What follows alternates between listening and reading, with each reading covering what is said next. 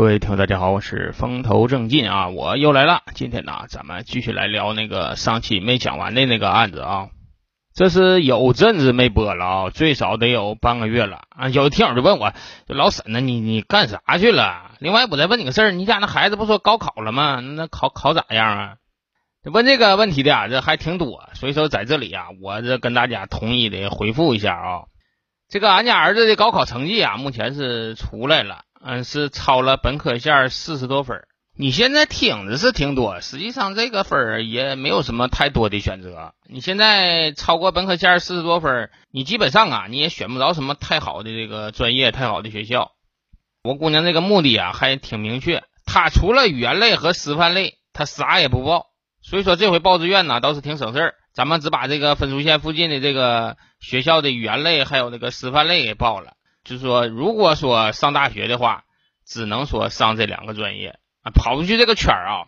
那具体能上哪个学校呢？等那边有确切消息的时候啊，我再跟大家汇报一下。无论说是去到哪个城市啊，如果说那个城市要是有听友的话，有个马高凳短的，大家帮着照料一下啊。好了，这废话不说，咱们继续来聊这个马艳红。上期啊，我说了，这个刑警啊，就把这个马艳红的村长给找来了。这个村长啊，就开始介绍这个马艳红的情况。这个村长啊，就说了，说这个马艳红啊，我还是比较了解的。我为啥了解呢？就说这个马艳红哈，就差一点就成为了我的儿媳妇儿。俺家那个小子啊，就看上过这个马艳红，但是当时我和他妈呀都不同意。为啥说咱俩不同意呢？就是俺们两口子啊，就感觉说这个马艳红嘴里啊没啥实话，那也不是说什么正经过日子人呢。所以说我和他妈呀就没同意。这个马艳红啊，今年应该是二十九。我为什么记得这么清呢？因为他跟咱家孩子啊一边大。你别看这个马艳红一天嘴里没实话，但是他爸他妈这个人可挺好，两个人啊都挺本分。他爸呢是镇里农行的一个审计科科长，他妈呢也不种地，在镇里的一个印刷厂啊当那个印刷工啊。当然哈，现在都是退休了。按理说哈，你就在咱们农村。如果说两口子都有工作都上班的话，他比种地强。你像俺们土里刨食的哈，你除了说到秋收的时候手里能见着点钱你平时你都看不着钱啊。这个马艳红家哈，如果说没有那么多事儿的话，他家应该能攒下点钱这个马艳红家哈，一共是五个孩子。马艳红上边有俩姐姐，下边有俩弟弟，他呢夹中间你说一个双职工带五个孩子，在咱们农村呐也能过得差不多，也不至于说受穷。他家受穷，主要受穷在哪了呢？就说家里呀有一个老病号啊，也就是说马艳红他姥爷，就他姥爷哈是常年的卧床不起啊，也不知道得的那叫什么病，三天两头的呢就得往医院送，哎，送去一回就得花一回钱，所以说呀，他家这个日子过得挺紧吧。这马艳红呢，打小在咱们村上的这个小学，初中呢是在镇里上的，后来是初中毕业以后，他爸给他找了一个机会，什么机会呢？就说这个农行啊，开了一个定向委培的这么一个培训班，培训什么呢？就培训那个珠算，也就是打算盘。他爸呢，就通过关系就把这个马艳红啊，就安排在这个定向委培班里了。这个班哈，就是给这个银行子女搞这个定向就业的。只要说毕业了以后成绩差不多，都能留在银行啊。他爸呢，就给他整了一个名额，就给安排进去啊，就学习去了。咱说到这哈。我再说一下这个 珠算这个事儿，现在哈是没有搞这个珠算的了，就是我父母那辈人哈，他们打算盘厉害，而且呢是一个挺普遍的这么一个技能。他们那前只要上学就都学这个珠算。俺家我妈打算盘就打得好，你看她脑袋不够用哈，她打这玩意儿厉害。就包括我哈，就包括我上学的时候，我记得上五六年级的时候，咱们当时还有珠算课，到时候上学呀得带个算盘子去。老师呢教你打算盘但是我对那个算盘哈，我真是不行。那前儿有口诀，你天天得背，什么一上一，二上二，什么五下一去四是什么玩意儿？我记得有那么套口诀啊，但是我那个珠算我始终我就学不明白。当时我就寻思了，你说这个社会上都有计算机了，学这破玩意儿干啥呢？就这个珠算哈，正儿八经的是折磨了我一段时间，因为我数学学的挺好，就上小学那前儿。你只要数学课老师一出题，那这边等于号没写完呢，我这边答案就出去了，我脑袋够用。但就唯独这个算盘，哎，我就说死我就弄不明白了。那只要说一考试，基本上也就是刚及格。所以说哈，我就对这个珠算这个事儿，我就挺惧怕，我就害怕看着这个算盘子，我手往算盘珠上一放哈，我那手啊和脑袋呀，基本就宕机了，真是学不会。你说这中国现在发展的多快哈？你说这算盘现在都快成古董了。咱家现在抽匣子里还有一个破算盘呢，我也不知道它能干啥，但是没舍得扔，因为小的时候老扒拉那玩意儿。你别看这个算盘现在是看不着了，但是关于算盘的一些呃俗语啊留下来了。哪些俗语跟这个算盘有关系呢？比如说啊，比如说二一天作五啊，三一三四一，一推六二五，哎，就这些话哈，全是来自于这个算盘口诀。在这里呢，老沈给大家说一下这几句话都什么意思啊？咱先说这个二一天作五，二一天作五是啥意思呢？就是二分之一等于零点五，就说俩人分东西，平均分就叫二一天作五。那啥叫三一三四一呢？就说三个人分东西，十除以三，它余一，就这么个意思。关于那个一推六二五呢，那个呀跟这个算盘它有关系，但是它不是算盘口诀。它是啥意思呢？就说以前的这个一斤呐是十六两，一两呢等于零点六二五斤。在打算盘的时候，他们就会有这么一个口诀，叫一通六二五，一两通零点六二五斤。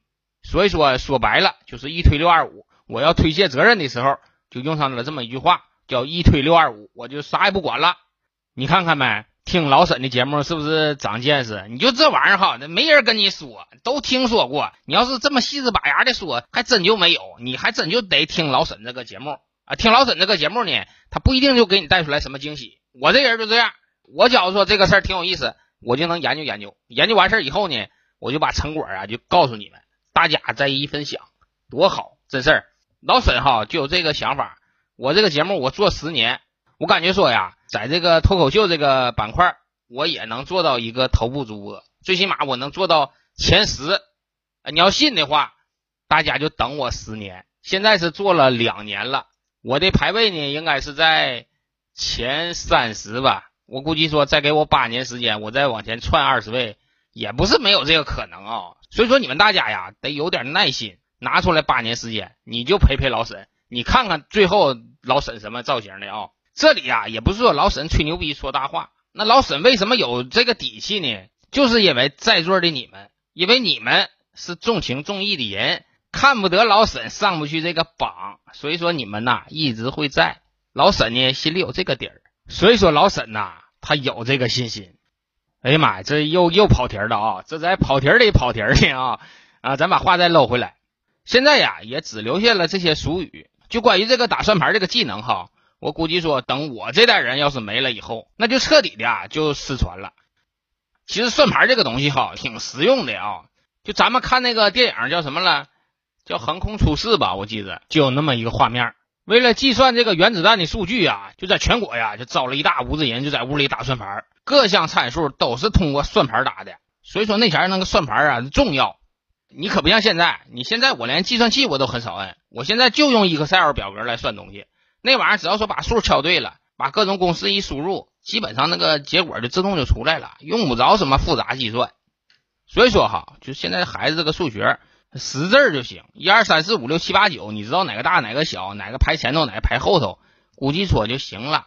他们应该学什么呢？他们就应该学习怎么运用这个数字啊，把这个题解出来。至于说会不会运算哈，就这步都不是说特别重要。在我感觉啊，因为说你数学。他也是要投入到实际应用当中去的。你把这应用场景给他就完事儿。你说长多少、宽多少、高多少，剩下的你拿计算器算也无所谓。要我说就应该这样。你说现在也没有人拿笔算个什么东西，是不？基本上都拿电话一摁，那结果就出来了。所以说现在这个学数学这块，你说它有多大用，我倒不敢妄言。但我感觉说这玩意儿可以被这个计算器所替代。